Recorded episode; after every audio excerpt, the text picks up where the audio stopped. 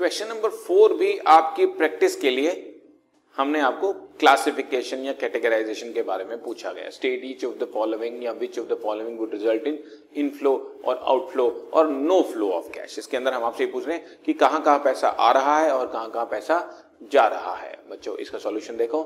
Number one sale of fix में आपके पास पैसा इन्वेस्टिंग एक्टिविटी में आ रहा है। This is your inflow this is investing activity and inflow inflow मतलब जो है वो पैसा प्लस हो जाएगा।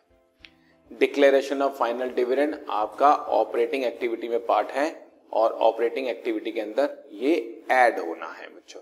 ऑपरेटिंग एक्टिविटी में ऐड होना है। ठीक है? तो ये आप इसको इनफ्लो ऑफ़ कैश बोल सकते हो। कैश डिपॉजिट इनटू बैंक ये आपका कुछ नहीं है, कारण पैसा बैंक में जा रहा है तो cash balance down bank balance up तो accordingly this is not inflow not outflow sale of marketable securities for cash again cash आ रहा है मार्केटेबल सिक्योरिटीज जा रही है नन कुछ नहीं है इसमें. रिडेम्पशन ऑफ़ डिबेंचर आपकी फाइनेंसिंग एक्टिविटीज़ का पार्ट है, लेकिन इसमें पैसा क्योंकि जा रहा है, इसलिए ये आउटफ्लो ऑफ़ कैश है redemption of debentures redemption of debenture by converting them into equity share जो है आपका नन क्योंकि इसमें कुछ भी कैश का कोई इनफ्लो आउटफ्लो नहीं हो रहा है। इसके अलावा आपका इंटरेस्ट पेड ऑन डिवेंचर जो है ये बेसिकली आपका आउटफ्लो है लेकिन इसकी हेडिंग आएगी फाइनेंसिंग क्योंकि आपने पैसा कहीं आ, आ, कहीं से फाइनेंस किया हुआ है। आउटफ्लो है इसलिए ये माइनस साइड पे जाएगा। और purchase of patent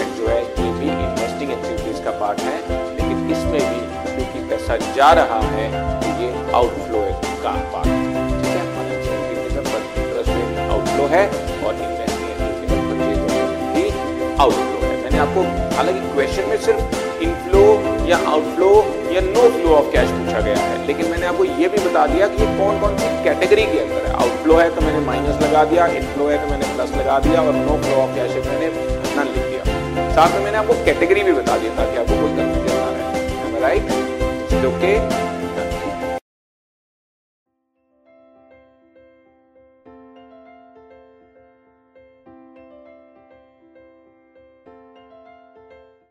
This podcast is brought you by Hubhopper and Shiksha Abhiyan अगर आपको ये पॉडकास्ट पसंद आया तो प्लीज़ लाइक शेयर और सब्सक्राइब करें और वीडियो क्लासेस के लिए शिक्षा अभियान के यूट्यूब चैनल पर जाएँ।